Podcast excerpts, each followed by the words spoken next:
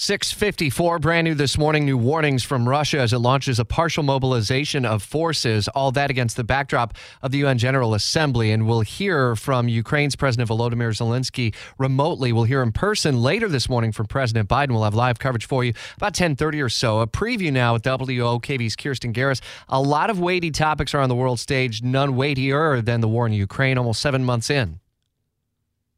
That's right. And today we are expecting President Biden to essentially really condemn Russia for this brutal invasion into Ukraine over the past going on now seven months.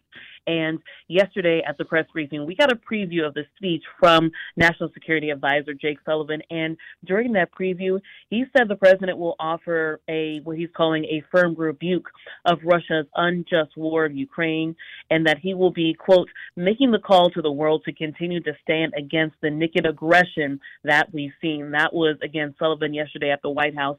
He also touched that the um, the president would denounce new plans from Russia um, to occupy different areas of Ukraine, um, and really again call for the unity that they've seen within NATO and other international world leaders coming together to stand up with Ukraine and against Russia. Now, as you mentioned, this all comes with the backdrop as uh, Vladimir Putin just announced that they would be scaling up, calling on 300,000 uh, reservists to come to, uh, you know, come to the aid as they continue to invade parts of Ukraine. So a lot happening. And then at the very end, kind of the finale of this morning, we'll hear from uh, Ukraine's president as well. He'll be able to uh, share a pre-recorded message to the General Assembly today. And we'll follow updates as all of this develops in real time during the Brian Kilmeade Show, 9 until noon. And again, listen for live coverage as the president addresses the UN uh, General Assembly and ultimately the world. About 10.30 or so this morning, Kirsten Garris, part of our team in Washington. Thanks.